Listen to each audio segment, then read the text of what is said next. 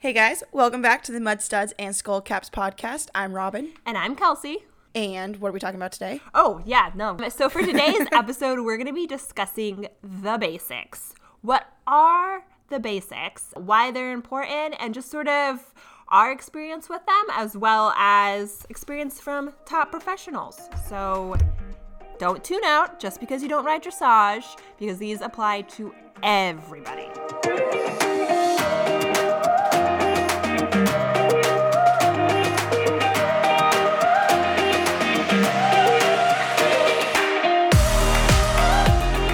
Addie has a public service announcement she would like to make.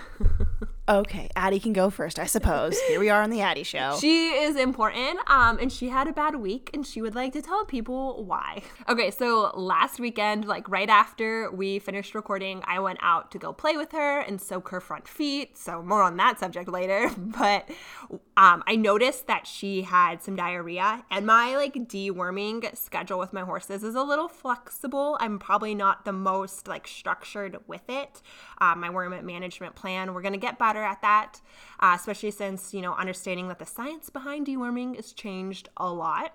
I need to get up with the times. So I had a, bo- a tube of dewormer, went to go deworm her. As I was giving it to her, I like had that thought of, huh, it's orange. What if she's allergic to orange? like that that was all the thought was. Like I don't know, most but most dewormers are like white and yellow and green, and this one was like orange.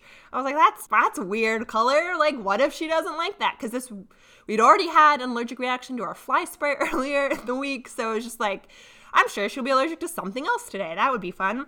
Anyways, I go about, we spend like 40 minutes getting her legs to soak. Um, 20 minutes to get her legs in the bucket, and then 20, another 20 minutes just to stand with her legs in the bucket. And at the end, she had done so well. I went to feed her some cookies, and my pony is a cookie fiend. She loves the sugar, she has a sweet tooth. She happily ate her first cookie. Her second cookie, she slowed down a little bit, and her third cookie, she wouldn't take. So I was like, mm, okay, something's wrong. Questionable. that's that's not that's definitely is, questionable. Yeah, definitely questionable. That's this is my cookie monster. And I watch her and she's starting to make these like yawning, pulling her jaw, these really like extreme facial expressions, and I can see her trying to swallow. And of course, oh my gosh, my horse is choking. So I like run in, I get the syringe so I can start giving her some water. I know if your horse is choking, you have to be careful with just like uh, putting water into their throat because it could cause more problems. Uh, but my thought was like it's a soft molasses cookie. I want to like get the molasses moving um, and get her some water in there. We probably spent like 20 minutes of me rubbing her throat and giving her a little bit of water and rubbing and walking. Oh my gosh. And I'm watching her and she doesn't look stressed. So my other horse Dublin, he chokes frequently and so I know what choke looks like and he stresses out like it's he has a panic attack when it happens because they can't swallow well, i would too. Right like i get it. He starts to stress out. She was not stressed at all. She was really calm really relaxed looking but still making these really weird facial expressions and tried getting her to eat grass. She didn't quite want to eat grass. And that's when i noticed her face was swollen so I dewormed her with Zimecterin Gold. What part of her face was swollen? Her lips were swollen. I'm thinking her throat was swollen based off of the not being able to swallow. Um, and I'm guessing her tongue was probably swollen. And I had dewormed her with Zimecterin Gold. And a public service announcement is do not use Zimecterin Gold. This is an issue they know about. There's a warning on the box. And I think like in this day and age, everything we own has a warning on it, right? So, like, warnings don't seem that big of a deal at this point. This warning's on that box for a reason. They know there's an issue with the product. I was really lucky that all that happened was her mouth swelled and we dealt with choke for a little bit. But it blisters. Basically, what happens is it's a oh chemical gosh. reaction that causes the tongue, the lips, the mouth to blister. And they know about this. They know that they have an issue with this product and they refuse to pull it off their shelves. So you may be someone who and you like me who who's never had an issue with it before and don't like you know about the rumors or you've heard about it. Look into it, do some research and don't don't use it because I got lucky it was just a swollen mouth and not a chemical burn and blisters. I'm not counting how many times I've gotten lucky because when I moved to North Carolina, obviously our worming rotation is a little bit different. We have different kinds of worms they have to worm for at different times of the year than back in Washington. And so what I was finding that everyone was recommending is Zimecterin Gold, and that is what I have used for my horses. It just makes it so much more real when you know someone else that's experienced it. That it's not just fluke accidents happening. That's actually a regularly occurring issue that can cause these blisters and these allergic reactions. Yeah, and I think that's what's like so hard with you know you read these rumors online, you hear about it online, but like until it happens to you, it's so hard to to believe it, you know? Well, it's so easy to write it off because it's not happening to your horse. Your horse is fine. It only takes once. Yeah, yeah, it only takes once. And horses can develop allergic reactions as they go. So they could have been fine for an extended period of time, and then one day it's not not okay anymore. Yeah. Don't use it. It's not a good product. what are you going to use going forward from it? So I so the science on deworming has changed a lot since we first started riding horses, right? When we first started, it was like yeah. every two months when the farrier comes, you do a rotation, there's a list, look up the type of dewormer to use for that type of year. And the science has really changed on this, and that worms, unfortunately, are able to build resistance to the chemicals really quickly. And currently, there is no research being done on new chemicals for deworming. So the chemicals we have are what we have. We likely won't have new chemicals for like 10 years. It takes a long time to do the research, the development, and the testing. So we need to be really careful with those chemicals we do currently have. The goal of getting zero worms in our horse is just not going to happen. Like that's just not realistic and not feasible. So, what's being recommended obviously is doing the fecal egg counts. You should do fecal egg counts in the fall. And what you want to determine is your horse a high shedder or a low shedder. A low shedder is desirable. It means they're not uh, they're not shedding a ton of parasite wor- uh, eggs and worms and things in their manure. They're oh, worms. I thought you were talking about like their coat shedding. I was like, I think they all shed the same. No, no, it's like the amount of parasites that they're presenting in their system and removing from their system. And so a lot of the science is going around worming once a year. Uh, doing a doing the fecal egg count and then worming once a year with a moxidectin and praziquantel cross. So that'd be Equimax or Quest. So, worms do have a natural life cycle. They're an annual species, so they start to die off in the fall. And doing that count in the fall and deworming in the fall, like, helps you play into their natural cycle. So, they're already dying, so let's hit them while they're on their way down, and they can't build up an immunity to that uh, chemical that you're using. Hmm. Uh, and then there's like a lot of stuff you can do pasture management wise. So, the more time your horse spends outside and in a pasture, especially with other horses, the more time they're being exposed to worms. So, making sure you're managing your pastures, you're not overgrazing them, manure's getting drug, dragging, it's really important to break up the poop piles and get sun on the parasites that are in the poop so that they get exposed to heat and sun, um, and then resting so that they have time to die before you bring horses back onto the pasture. So, those sort of things are what we're doing. What about the daily wormers? I know there's some supplements out there that act as a daily wormer that you add to their grain. Do you know any about their life effect? Do you know anything about their effectiveness and how quickly worms are building up immunity to that? Because I feel like that would just become ineffective after. Yeah, so I think that those for a long time have been sort of faux pod um, because it's not right it's not a high enough dose to do anything and the worms that would be affected by that can build up resistance really quickly. There it's just not an effective way and it's not an effective way to make sure your horse is getting the dosage. Okay. And something that people have been running into is the product you're getting isn't 100% guaranteed. So there's been discoveries with like Ivermectin, like Ivermectin's really cheap, right? And a lot of times you can get like five yeah. for a dollar. Like there's a lot of sales going on with them um, and a lot of discount dewormers. Uh, this lecture I was listening to was by a vet and she was telling the story of a horse that they wormed with the discount ivermectin and it did absolutely nothing. And so the product itself had no potency.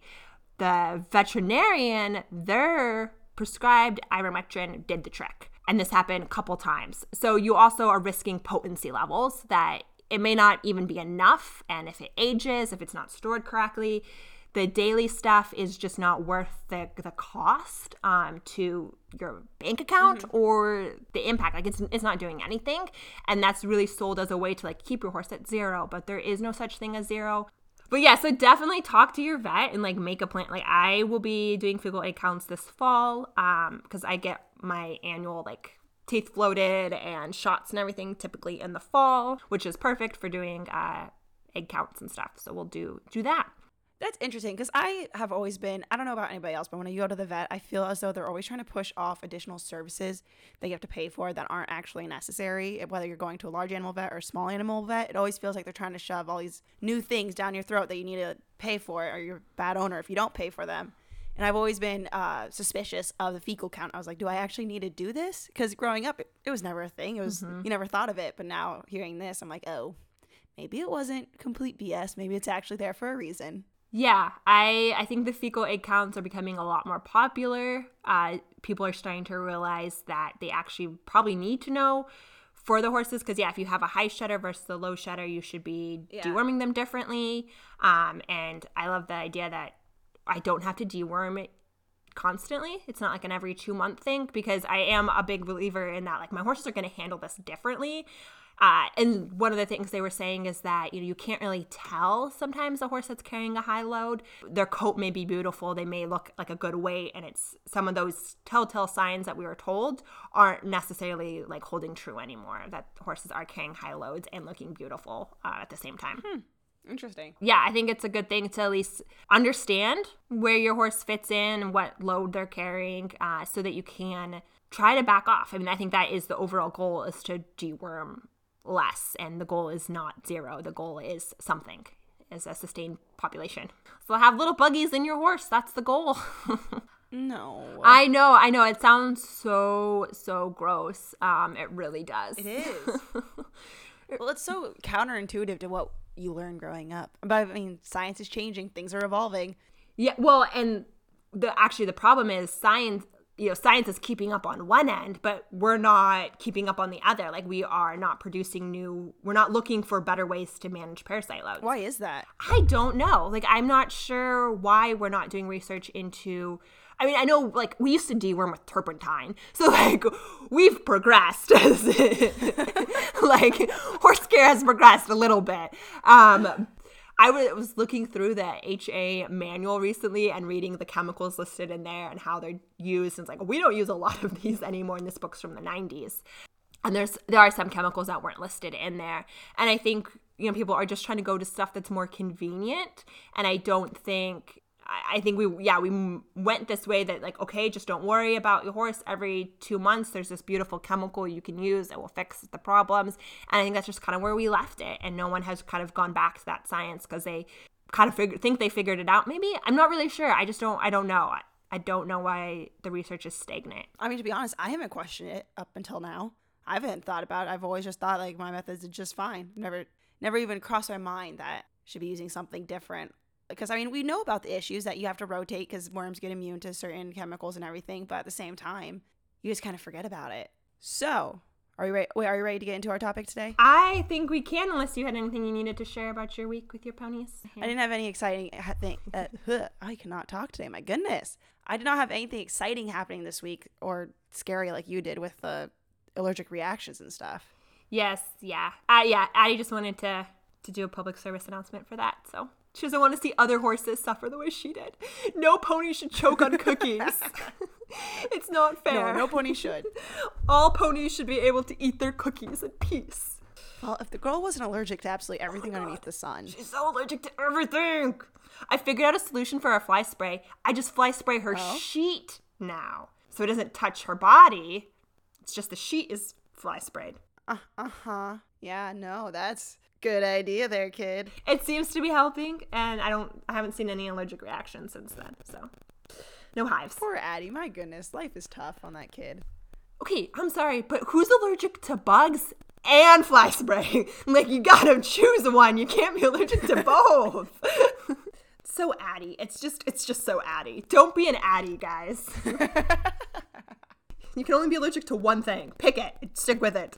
So, training pyramid. How about that stuff? Yeah, so I thought it'd be a really good idea if we had a discussion about the basics and what they even are, because I think this is a phrase that gets used a lot by people. Um, I think this is, you know, something This phrase, the basics, gets thrown around all the time.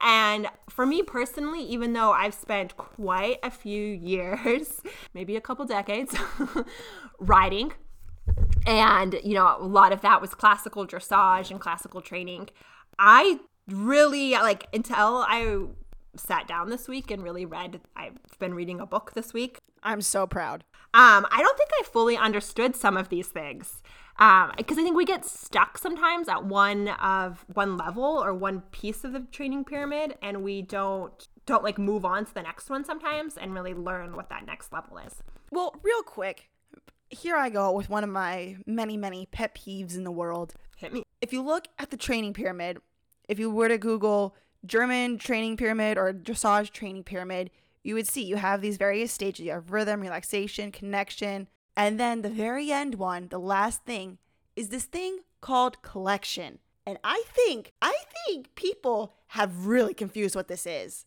and have no idea what collection actually is. That it's not the amount of roundness your horse presents, it's not how hard you can crank their head into their chest, it's the degree of height that they're lifting their legs and like their length of stride. Well, I mean, okay, so you're like jumping way to the end, Robin. I, sorry, I just got really worked up because I saw it and I was like, mm, yeah. So I think when we're talking, the word collection um, gets confused with the word connection all the time, and yes. this is something that is a big pet peeve of mine because I do believe, I believe the training pyramid. Unfortunately, it's really pushed in the dressage world, but this training pyramid applies to everyone who puts their butt on a horse. Um, this applies to you. Yeah. One of the issues is that, yeah, the word collection often gets interpreted as like, I'm collecting my horse up, and now we're doing, you know, our nose is down and we're slow trotting, and that's collection. And oftentimes, what you mean is connection that I am riding my horse back to front, and he's giving, and he's now on the bit and soft. I do think those people who are using the word collection incorrectly don't have connection either, but what their goal is is connection, not collection. Sorry, we can go back down to the bottom now with rhythm and relaxation. I just I had to jump in there real quick in case I forgot to say it later. no worries. So I have a fun, fun fact. Oh, okay. So I did find an article on dressage today, um, and we can provide the link to dressage today because it's a really it's a good summary of what the basics are. But when do you think the training scale got introduced to America? When do you think the Germans finally decided to share the secret? Um. Okay, so I'm thinking we had it in our Pony Club manual. No, did we? Yeah. Well, we were taught The- theoretically, yes, it was in the Pony Club manual. Yeah. So that and those were written what I think 95. 80s, 90s. 95. Oh, okay, 90s. So I'm guessing probably somewhere in the 70s they brought the training pyramid over. 1986. Frick. is when it was introduced to Americans through the translation from German to English of a chapter of German Olympian Harry Boldt's book, The Dressage Horse. And it revealed at long last the training scale that the Germans had been utilizing for decades, if not centuries. Sorry. That's quote that was like a quote from the article. I'm not that well spoken, but I just thought that was a really interesting fact. 1986 is when Americans were like, "Uh huh," like the secret's out. Here we go. We got the got the keys to the castle now. But I mean, for so long, German has been touted as being like the best country for the best bred horses, for the best you know riders. You know, American riders go to Germany to learn how to ride for several. Yes. I mean, that's a goal of most top uh, riders is to spend time in Germany for a reason. And to train under German instructors and just to go and see their riding school structure. Yes, yes. Um, and it's horses in Germany is a lot different. I mean, it's part of everybody's culture uh, versus like America where horse girls are crazy and they're in their own like subclass over there. In Germany, yeah. every everyone loves a good horse show. Um, it's much it's part of the culture. It is a sport for the people, not just for that like elite group just a very different cr- crowd surrounding it mm-hmm. and like different what's the word? Not connotation but it's very it's got a different support structure and very different yeah. um yeah like that view of it is very different. Yeah it is very different. But i mean so i wonder though it might not have been brought over that the training period was released until 86 in the states but i'm guessing instructors and well-versed riders previously figured out these key steps. They just hadn't necessarily put it into a pyramid. They knew what their steps to success were they just never vocalize them like the training pyramid has been. Yeah, this is a huge belief I have, and I watch proof of it. Is that top riders in any sport are often working working through the training pyramid. I have listened to barrel racers who have basically explained the training pyramid and how they ride their horses and like and you're just nodding along like yes as a barrel racer you're correct. You know sometimes there's a piece yeah. or two missing but if any good rider has spent enough time on a horse they will figure this out. This isn't it isn't a secret it's just how the training scale presents it was the secret like what is the exact order? And there's actually a lot of discussion about what is the exact order because there are multiple schools of thought. Well okay so what's your school of thought? I know the most frequent one that we see that gets switched around is the two bottom steps. You have yes. Rhythm and then relaxation Yes. Which one do you think goes first? I was always taught rhythm and relaxation were the same thing. You get them both at the same time. I think most horses start with a correct rhythm. I think you're going to be hard pressed to find a horse who doesn't have a clean trot. It's totally out there. There are horses, right, that four beat the canter. It's out there. It's just hard pressed to find a horse that has a bad gait, and usually their gait's been damaged by bad riding. I really think the first level is rhythm, tempo, and relaxation. Your horse has to be relaxed. Once your horse is relaxed, then you can have a good tempo. And so I think it's like rhythm, relaxation, tempo, those three things work together. And I also like, I'm not a huge fan of the idea of a pyramid per se, because I think it gives the impression that you're working up levels. And once you've like accomplished rhythm, check, I'm never going to lose rhythm again. Once I've uh, you know, got contact, check, I'm done. In reality, I think it's more of like, it's more of a circle, it's a cycle. You're constantly going through these things.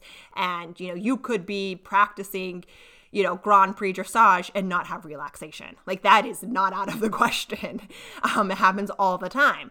And so I think it's really important that riders are constantly checking every level and not just you know oh I, I did it once two years ago i'm good no i think that's a very good point is that you're always working well, I think actually that's the good part about the pyramid, though. I think because you can't have the entire pyramid with just the top if you don't have the bottom, right? Yeah. You're not going to get to the top unless you've hit these different points. Yeah, but then I think it's like you, you constantly have to be going back down a level and checking on them. Um, so like an exercise I use with my horse is that if something's going wrong while I'm riding, say like he's really stiff in the shoulders or having issues in the shoulders, I always go to the haunches first. I'm always going to start at the back end and work forward because oftentimes an issue in the shoulders is really an issue in the haunches. And so it's the same thing with the pyramid is you always just go back to the beginning and work forward and make sure you have all of these things as you're going. So, you know, even if you feel you've passed it, you feel the issue isn't there, it isn't in suppleness, it's, you know, it's actually an issue with impulsion or whatever. How would you present it then if you weren't presenting it in a pyramid form? I like in my head I see more of a circle. I see like and I haven't quite oh, that's smart, I haven't yeah. quite organized it yet because there is a starting point. You have to start with relaxation. It's always going to be relaxation as your start. Every single time you sit down on your horse, it's relaxation. Mm-hmm. But you're constantly cycling through these as you go through each movement. So, okay, I got relaxation in the walk. Now I'm going to the trot and you start right back over. Now I'm going to the canter and you start right back over. You don't necessarily ma- maintain each level as you progress. And I think that's a lot of times why in clinics you hear instructors saying back to basics is because the riders have kind of moved on and forgotten to go back and do that check. Because it's very much so once you've accomplished something, you want to keep working on that and accomplish the next level. It's always about moving up and moving on. Yeah. You don't really want to go back to it's not always fun to go back to your basics at the very because that's just not the fun stuff. It's not the thrilling. Exactly. Yeah, you want to move on, but like the pyramid, I mean, even if you're doing upper level collection moves and working on collection, you still you're not going to get any of that if your horse isn't straight, and you still need to go through all of those um, levels. Yeah, that's true. So the other two that I really struggle with, their order is impulsion and straightness. I I feel like you how do you have impulsion without straightness? Like if you No, how do you have straightness without impulsion? Oh, okay. okay, so to me to have good impulsion, quality impulsion, right? So impulsion is the way your horse and maybe we should just go through the levels and not skip around so much, but But to me, impulsion is the desire for the horse's foot to leave the ground. And if your horse isn't straight, one foot is pushing and thrusting way more than the other, and you continue to develop crookedness. And how do you have a horse that's, and to me, when I see energy, energy is going through the horse's body in a circle. We're constantly in this circle of energy that goes through the horse's hind end, back, neck, and then back through. And to me, if there's no straightness, your impulsion is like it's pushing out somewhere. You're actually you have to be losing impulsion somewhere if you're not straight, if one side's stronger than the other. Okay, but think about this. When you're on a bicycle, how hard is it to ride that bicycle in a straight line the slower you go? The less energy you have. It is so much easier to ride that bicycle in a straight line, hands free, when you're going when you have more energy. You can't when you take the energy away on a bicycle, you end up making all these short little adjustments from one side to the other because you're trying to maintain your balance. And that's how I see the training pyramid is that you're able to achieve straightness once you have enough energy to keep it going. I like okay, I that's a fair that's a fair comparison, except for a it's a good comparison. Bike doesn't have a brain and four legs. Like I just I, I worry that if you spend too much time developing impulsion and not straightness, that you're going to be over developing one of your horse's sides, and that you're going to be causing more problems later for developing straightness. Mm, I no, see, I don't agree with okay. that. I think I think when you're starting to focus on straightness is in reality you're not allowing them to create enough energy and impulsion. I've, I've, had this actually where I've worked with very big horses. One of the horses I remember I was working with, he was probably, he was just over 17 hands. And so he was very big. And people really focused on getting him straight and just slowing him down. And so we ended up having a lot of issues with having a steady canter. And what I found to correct his canter was I really had to let him go forward and develop this impulsion, develop the energy. And that's when he was able to get stronger and become straighter. That was when he was able, once he had a good stride and had a lot more energy, he was building up that strength that then allowed him to come back and become straighter. Uh, I, I accept that answer. then I guess maybe my theory is that straightness and impulsion I guess okay, part of it might just then depend on the horse that you're riding because for my horse, for Addie, because that was the one I was most recently working on developing impulsion on. We actually, to develop impulsion, we were going the opposite. We needed to slow down so we could get off our forehand more um, and start to load our hind end. But that's rhythm. But that's not. Yeah, rhythm and tempo. Do you know what tempo is? It's like a metronome, the dunk, dunk, dunk. Right, so we had to change our tempo so that we could develop thrust and push. So where does straightness come in? Straightness comes in because she we can't have just one leg developing the thrust. We have to be weighting both of those hind legs equally to develop thrust. I don't know. I don't know. hey, I've I don't know either.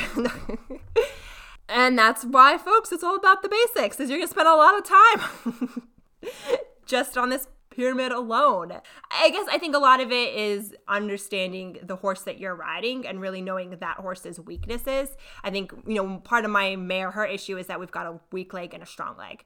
And so I have to make sure that the weak leg is keeping up with the strong leg and not getting left behind. But if you have a horse that is already strong in both hind legs, then I can see why you're developing impulsion first and then straightness. I, I guess I can see yeah. where those two would play back and forth depending on the type of horse you have and what their weaknesses are. But I think it would be more likely than not that people have a horse that is relatively similar in both their hind legs, and sure. so you are developing impulsion first, then straightness. But it, does come back and depend on the horse you're having. Yeah. But I think Addie's situation is more rare than what the typical horse would be experiencing. Well, and it's hard because right, like so much of my experience, like it comes from my experience, what my knowledge and my understanding. Like I yeah. can't take from someone else's experience. I can only take from mine and then try to apply information. And so it is. It's challenging if you haven't had you know, the perfect horse sometimes, your interpretation of how these things work is a lot different. Like Dublin, we spent so much time on rhythm and relaxation. Like we spent years developing rhythm and relaxation. And to develop rhythm and relaxation meant I had to let him go slow and I had to let him go low. And then we could start to pick things up and package it. But it meant that like because we started low and slow, developing impulsion and straight. Or he had straightness. I would say he was fairly a lot closer to straightness. Um, but impulsion. Was he straight or was he stiff? He was both. His stiffness held him straight. Uh, pretty much. but like for him, it made developing impulsion really a challenge. Like for me, I have spent most of my life just trying to develop impulsion. Spent very little time sort of moving on to straightness and collection. Not that I didn't get there with Dublin, um, but we spent so much more time stuck on impulsion. Ah, but there's a step in the training pyramid pyramid that we skipped over so far. Contact. Contact or connection. They kind of use the terms interchangeably with the training pyramid, but Yes. I think that's one thing that Dublin really struggled with because he was a very lanky thoroughbred. He had a long back, long neck. He was just long all around. And so it was a lot of work for you to get him together and be able to establish that connection throughout like his whole body because he was just so long. Yeah, yeah, and uh, he he was long and he had a preferred way of moving, so you could establish that in a more of a training level lower frame and keep it. But bringing him up is when it just it started that started to break down, and it's why in my head mentally I see my horse as like a big circle with energy moving through it, and that we're kind of constantly depending on what we're working on. If we're working on collection, that circle kind of turns into an oval that's standing up. If we're in a more of a training level uh, frame, working on more of that just connection at that lower level, it's more of an even circle. And so, and this probably sounds crazy, but that's how we would constantly, um, when I was teaching lessons on him, how we'd constantly talk about riding him and developing his connection is through this circle of energy starts with his hind end and you as Yeah. a rider are part of that circle and cannot block it you have to allow that energy to continue to cycle through That's interesting. I've never actually thought about it in that kind of way.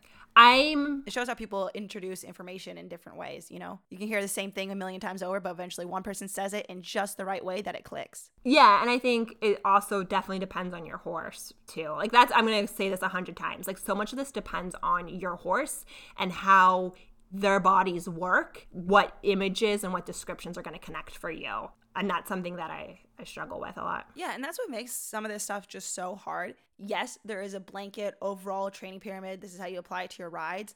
But at the end of the day, you have to apply it in very different ways and very unique ways to your own individual horse. And each horse is not going to be the same. That's why there's no cookie cutter solution because each horse is slightly different. They have their own traits, they have their own strengths and weaknesses. Well, and then each rider has their own strengths and weaknesses as well, and they're interfering or not interfering with certain, you know, with the horse's training and their their progression. So uh, the pyramid, if you guys haven't figured it out at this time, because we've been really chaotic with this conversation, it starts with rhythm and tempo is typically seen as the first one, and then you go to relaxation and suppleness, then contact. Contact is um, developed at training level. So, training level dressage is about contact. Then you go to impulsion. Impulsion is first level, is first level dressage where you really develop impulsion. And then you go to straightness and then collection. And second level is kind of between straightness and collection. And third level is collection. All the levels up.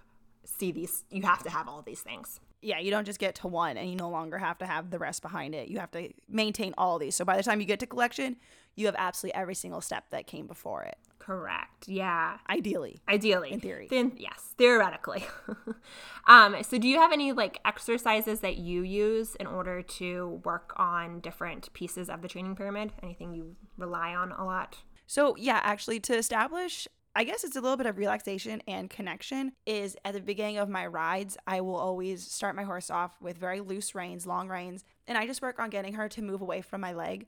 So, I have trees in my arena, and I just work on using only my legs in my seat and just use my legs to weave her in between the trees and just look get her listening to my aids. And so that works on the acceptance of her aids and the suppleness and just make sure that we're listening, we're in tune, that when I apply my leg, she's not all of a sudden jetting off. Yeah. And so that's kind of how I start my rides by introducing our relaxation and our connection. And it's kind of difficult when you think about rhythm and how you work on rhythm every ride because, like you were saying, is most of the time horses have a good rhythm unless someone has really messed with that. Mm-hmm. But I think it's also rhythm and tempo are one and the same sometimes, and that sometimes you do have your horse has more energy and you just have to work on slowing them down that day and just reestablishing your normal rhythm. And that, yeah, that's a really good exercise for developing contact. So I think contact is sometimes a little misunderstood that contact is not just holding the horse's mouth. Like it's more than that. Yeah. Contact is about supporting the horse and providing support through your entire aids and having a horse that is listening to your entire aids and that you're not holding the horse anywhere, that you are supporting the horse through your aids. And I think contact is one of those areas that it sounds like it's one thing when it's really something entirely different. Yeah, well, so the training pyramid I'm looking at right now, it kind of has little blurbs underneath each word. Mm-hmm. And so for contact, it goes into that contact is the acceptance of the bit through the acceptance of the aids. Mm-hmm. And so that's exactly what you were just saying is it's the horse willing to accept your leg and all the other aids that you're presenting to them and it's not just you holding riding their face. Right. So the German word that they use for that um, level of the pyramid is a word I'm going to butcher. Uh, oof. Inalung. Anal. I, I'm done. That was my. I'm sorry. That was. I can't even. I can get schwung and I can say loosen, loosen, uh, loosen height or whatever. I can say some of those. It's hung, nung, inal, hung. I don't know. I'm gonna spell it. I'm gonna spell it. It's A N L E H N U N G. It translates to support. So the word is support that they use on that level. And that, yeah, it's supporting the horse's entire body with your aids. God, I hope no Germans listen to this and hear you butchering the language. Yes, I don't speak any language. Like, I mean, I, I speak English theoretically on some days, not all days. Some days I speak English, but I do not speak German. So, one thing that I have definitely noticed with riders and myself personally is that our contact with our hands, our hand aids tend to be so much stronger than our seat and leg aids. And this is something that we as a community can work a lot on.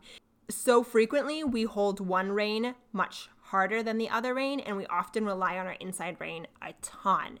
And to develop better contact, you have to use that outside leg. okay? Stop pulling your horse by their face to turn. Start pushing them with that outside leg.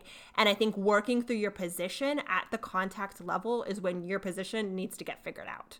You need to make sure that you're able to best support this horse by having a strong core, by having a strong seat, and not allowing your hands to be the stronger. You cannot move forward from this level if your hands are your strongest aid. Well, so I think of the training pyramid, and I think that people need to apply it to every ride that they go into, in which it's not just that you're going to start off on, say, the last ride you finished on, you ended on contact and starting to develop impulsion. You're not just going to pick up right there where you left off. When you start off your new ride, you have to just, when you're warming up the horse, you get rhythm, then you get relaxation, and then you get contact. And so I think it's important that these steps can happen relatively quickly. Mm-hmm. But think when people go into typically their first transition of the ride, when they go to pick up trot, what is the immediate reaction? It's not to apply their leg and push the for- horse up into the transitions, it's to gather their reins. So they immediately have this contact and they forget about the previous two steps they just established. So I have a really good exercise for contact as well. Uh, and that is, I was telling you about this the other day, with horses, especially with their transitions, a lot of times we see horses fall in and out of the transitions and they throw their head up. It can be tricky because you want you start to override those transitions by using more leg and yeah. more hand to hold them together. And this was an exercise that actually I saw Debbie McDonald do um, in a clinic she was teaching. And basically, her advice is that only take the horse as far as they can go through that transition before they lose it and then move on. So, for example, if you're working on trying to halt your horse and have a really nice together halt. Ask for it with your legs um, in your seat and ask correctly. But at some point, that horse is going to fall out of that and they're going to throw their head up or drop their back. And before they get to that point, you walk on. And so, not only are you teaching them how to stay together through a halt, even though you might not get to a halt, you're also teaching them a half halt at the exact same time. Take that transition as far as you can until the horse loses it and then get out of there. Um, this works really good for developing a nice clean halt while you're developing that half halt so that in the future, when you're trotting and you go to do something similar, you then are able to release the horse and get them out of there and you, you've just done a half halt at the trot or the canter. And that also works on building their strength because a lot of times for all these different movements and transitions, everything, the horse just needs strength. Yeah, and I think that developing contact and that half halt sets you up really nice for developing impulsion. And that's the thing with the pyramid is they really it really sets you up nice for the next level. Like if you've got contact and you're starting to really develop that half halt and getting the horse on the aids, then developing impulsion in theory should be really easy and really straightforward and just a continuation of that earlier education. Yeah, but I like the idea that you presented of having instead of a training pyramid, having like a training circle, mm-hmm. because then if you lose a step or you miss a step, you just circle back around. You start back at the beginning. And it always is coming back through everything as you don't just get to one part and stop. Yeah, I, I think that's key to keep in mind because I think we forget about it a lot of times. I think when we go through our warm ups, we're thinking about these basics and these ideas. And then you get to like your movement and your actual ride, and when you're kind of doing some more of that skill work, and you kind of start to forget about it a lot of times. And because you want to accomplish the leg yield, you want to accomplish the half pass, and you forget that, like, whoa, we lost relaxation and we lost impulsion or contact as we were coming in, and we need to redevelop that and try again. And that's the exercise I was talking about for halts is also a really good one for teaching lateral movement. Only go as far as you can and then get out of there. Don't force your horse to do it incorrectly. Do you have exercises that go along to each step of the training pyramid? So, guys, let me tell you about this awesome book I have. so, smooth. this book is called The Scales of Training Workbook by Claire Lilley. It is fantastic. What it does is it breaks down each level of the training pyramid and it has like several pages about that level. It has photos kind of explaining good, the bad, the ugly, the writer's responsibility, but it's very easy to digest, very easy to read a chapter. And then each chapter comes with a bunch of exercises to work on to develop those skills. So I definitely think this is something that should be in everybody's uh, barns, everybody's bookshelf. It is just a really nice, simple explanation of the training pyramid without yeah. being fancy. So I really I've enjoyed reading this book and having exercises to go and try to torture my horses with. so yeah, that is my like huge recommendation for for our listeners uh, where I get where I get my knowledge from. No, that's really cool. I like that. Yeah, I do too. Do you have anything else that you want to add on the pyramid? Anything that you felt like we missed over, glossed over when we were jumping around everywhere?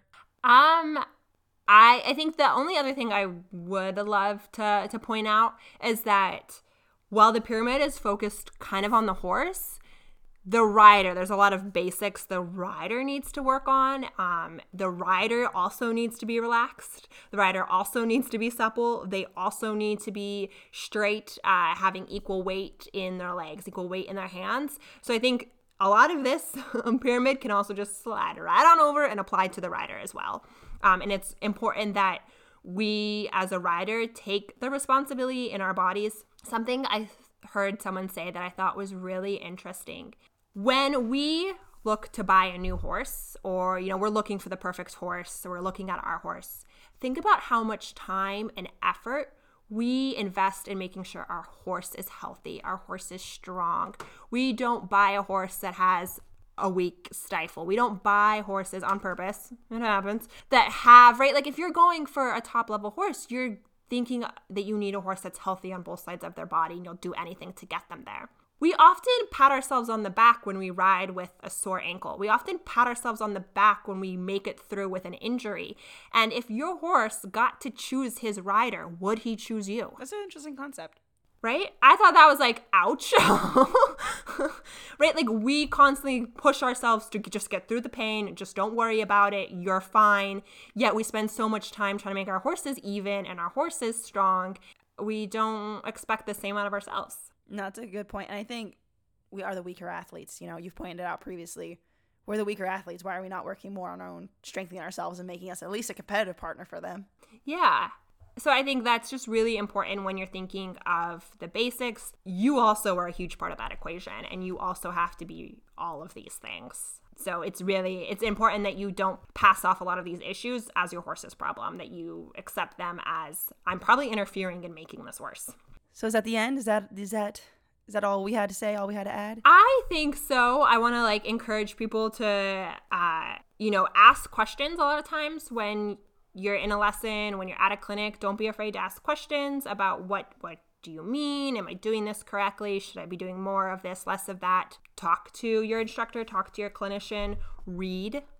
Reading is always good. Um, and watching is always good as well. Auditing clinics and watching good riders is always really helpful to see how they're how these things apply to their horse and how they're using them and what they look like when a good horse is doing it. If you guys want to ever send us questions or give us topics that you want us to discuss, or if you ever just have something you want to ask us, we're available on Instagram at mudstuds underscore skullcaps.